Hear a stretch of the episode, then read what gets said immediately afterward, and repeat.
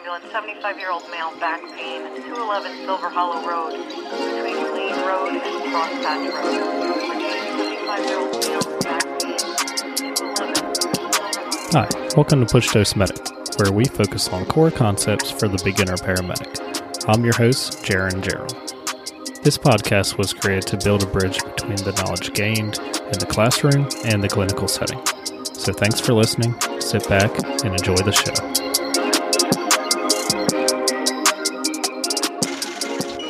Welcome back, everyone, to the Push Dose Medic podcast. Thank you for listening. I hope everyone has had a great holiday season. I'm excited about 2019.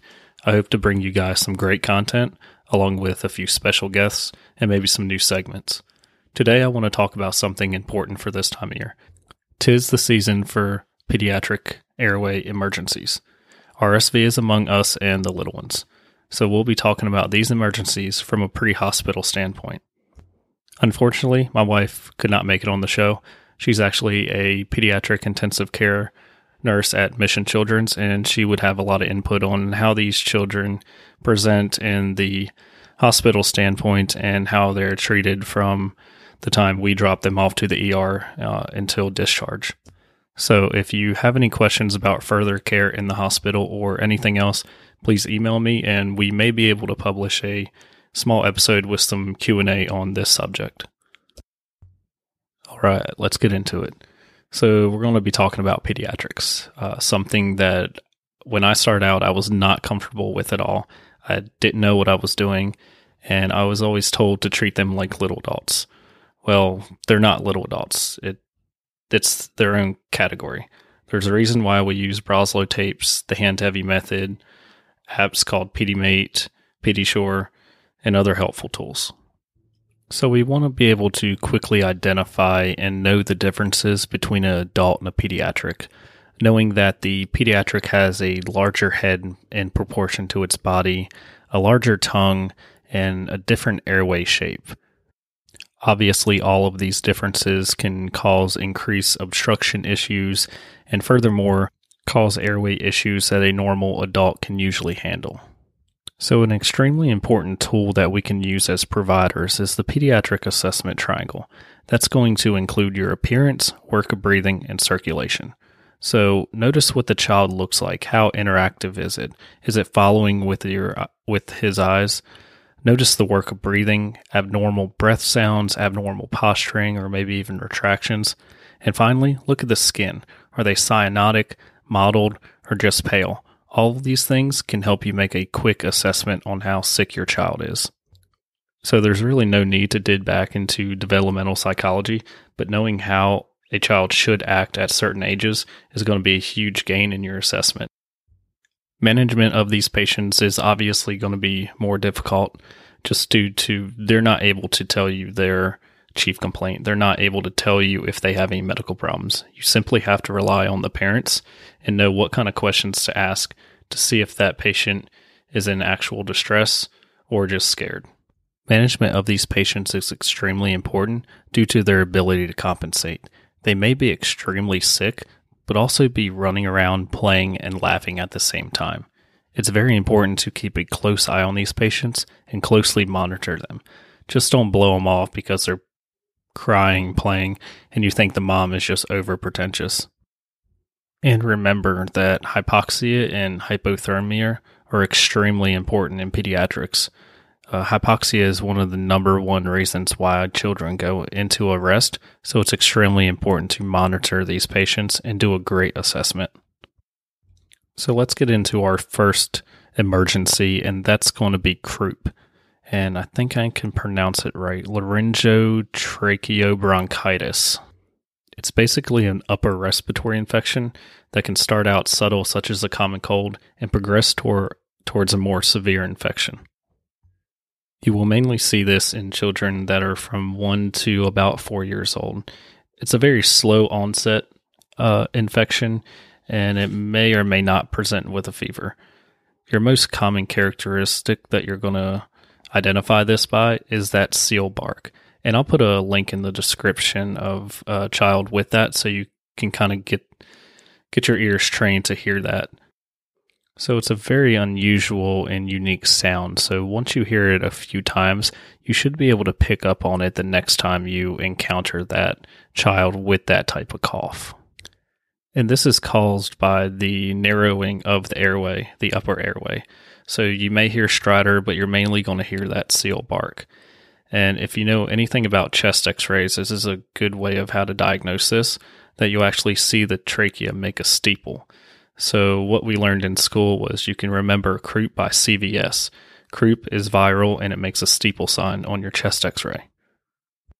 So, if you remember that a child's airway is actually conical shaped, so you can imagine if it's already kind of at a, a low angled steeple, that any kind of inflammation causing the airway to get smaller is going to obviously cause respiratory distress. Uh, usually, an adult can handle this, but with a child with a smaller airway, it's going to be a lot more severe. And like I said, I'll put a link in the description so you can actually hear that that child make that seal bark and that weird sound. And that's what I want to get through on this whole episode is just knowing the signs and symptoms and then quickly identifying which emergency it is because they're all treated just a tad bit different. So, what do we do about a child with croup? Well, the number one thing we want to do in all these is keep the child calm. We know that through most ages, any of us walking up to a child, unless they're deathly sick, they're going to be scared, anxious, and irritated. And we don't want to do that. We don't want to further irritate an airway. So, if the child does let us assess them, what you want to do is just supplemental support. Uh, use humidified, cooled oxygen if you can, and possibly do a neb treatment. Now, I know a lot of you guys pre hospital will not have racemic epi. Um, we all we carry is regular epi, one to ten thousand and one to one thousand. So if you do have racemic epi, that's what we want to use on these children. Um, if you don't, you can use one to one thousand. Studies show that it equally works the same, and I'll post a link to uh, DitchDoc EM, he actually does a really good comparison on Epi 1 to 1000 and racemic Epi. And they basically just work off different Epi isomers. Um, and they actually say that Epi 1 to 1000 at higher doses works just as good as racemic Epi in these cases. And we're going to be administering the Epi basically just to reduce the airway edema, cause that vasoconstriction to kind of open it up just a little bit. Now, you don't want to use an any albuterol or bronchodilators because we're not at that level of the lungs. Remember, this is an upper airway issue just below the glottis. So, further on, we'll compare this to epiglottitis, but it's below the glottis, so the patient will not be irritated. They'll be able to feed, drink, they won't be drooling, um, they won't have any irritation because they won't really feel it. So, stay away from the albuterol um, supplemental oxygen and racemic epi or nebulized epi, depending on what you have. And another reason why we don't want to use albuterol in this case is it can further the agitation and kind of make the patient cough. And remember, we want to decrease airway agitation as much as we can. So, humidified oxygen, fix the hypoxia, and monitor the patient. So the signs and symptoms kind of compare to a cold. Uh, they're going to have a runny nose, maybe a cough, a raspy voice. Um, remember that seal bark. They may be playful. They may not seem as sick as they really are. Um, so this is when the constant monitoring comes in. Let them be with their parents. Let them go play if they want, but keep them monitored and don't agitate them. Always keep in mind that these children may look fine, but they may actually be really sick. Okay, and next up we have epiglottitis.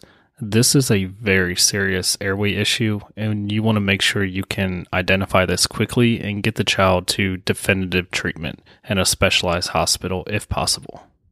So, epiglottitis is a little bit misleading. It's not just the inflammation of the epiglottis, but also the subglottic structures and the structures around the epiglottis.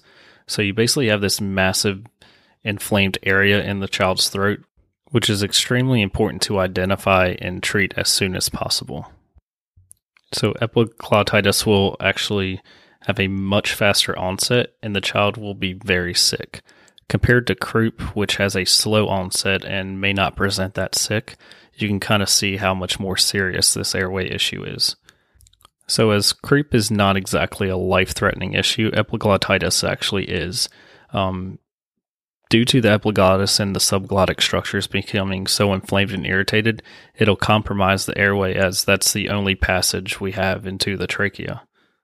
These children are usually going to be between two to eight years old. I've seen some data that says two to 10, um, but these children will present extremely sick. In abnormal postures such as COPDers in the sniffing position, tripod position, uh, work of breathing will be really poor. You might even see severe retractions. Um, they're going to avoid coughing and swallowing just due to that severe pain they're going to have in their throat. During your assessment and questioning, you might get the answers that the child is not feeding, uh, is not drinking, and that's simply due to the child trying to limit that irritation to their own airway. Um, these children don't even know exactly what's going on, but they're taking protective measures not to further irritate their own airway. And that's going to be our number one goal as well is not to irritate that airway. We don't want to inspect, we want to know the signs and symptoms, and we want to leave it alone. So, like we stated with croup on a chest X-ray, you'll see that that steeple sign. With epiglottitis, you'll be able to see that epiglottis be inflamed and all those structures around it. So, the good little mnemonic for this one is EBT. Epiglottitis is a bacterial infection that causes inflammation, and you'll see a thumb sign. So, epiglottitis, bacteria, thumb sign. So, these children are going to be extremely sick. So, you're definitely going to see a spike in a fever, um, very irritable. You might even look for the four Ds uh, drooling, dyspnea, dysphagia, and dysphonia. Uh, dysphonia was kind of a new one for me, and that's just difficulty, difficulty speaking due to the inflammation, irritation that they have. Um, we're going to treat these patients with supplemental O2 if we can, but more importantly, do not agitate the patients. Do not try to open the mouth and see for yourself. Um, these children need to go to the appropriate care facility and be treated by a specialist in a control setting, not in the back of our trucks. So, the most important takeaway from epiglottitis is basically your signs and symptoms, knowing that the patient is avoiding coughing, almost avoiding breathing, uh, knowing it's in pain, abnormal posturing, uh, irritability, drooling, and taking this patient to a definitive care facility, uh, making sure you don't agitate the patient anymore, and adding supplemental O2 if possible. And again, I'll have a picture of a chest x ray and a child with epiglottitis just so you can kind of see what they look like. Um, the better you are at noticing and assessing these patients, the easier it will come in time when you actually come in contact with one of these sick patients.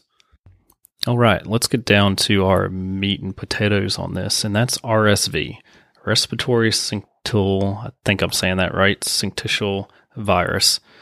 Um, I'm not good with those words. So this is basically the root cause of a lot of airway issues um, that children are admitted for into the PICU or just on the general children's floor.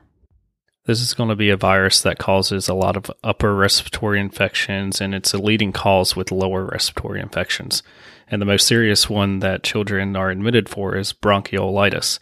And that's not bronchitis, that's bronchiolitis. It has a little bit of different meaning to it. So this is going to happen in your your smaller babies, your infants up to about two years old. I've seen some data where it goes up to about four to five. Um, your more at risk patients are going to be your premature babies, your ones that are going to be immune compromised, congenital heart babies, uh, anyone that really didn't have good lung function at birth. So initially, these patients may not be they be that sick um, due to their ability to compensate, but they will become very sick as the disease or the virus spreads and gets more progressive.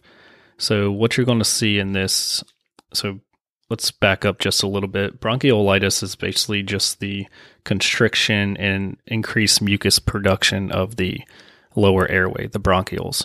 So, with that, you're going to have a lot of congestion due to the mucus production.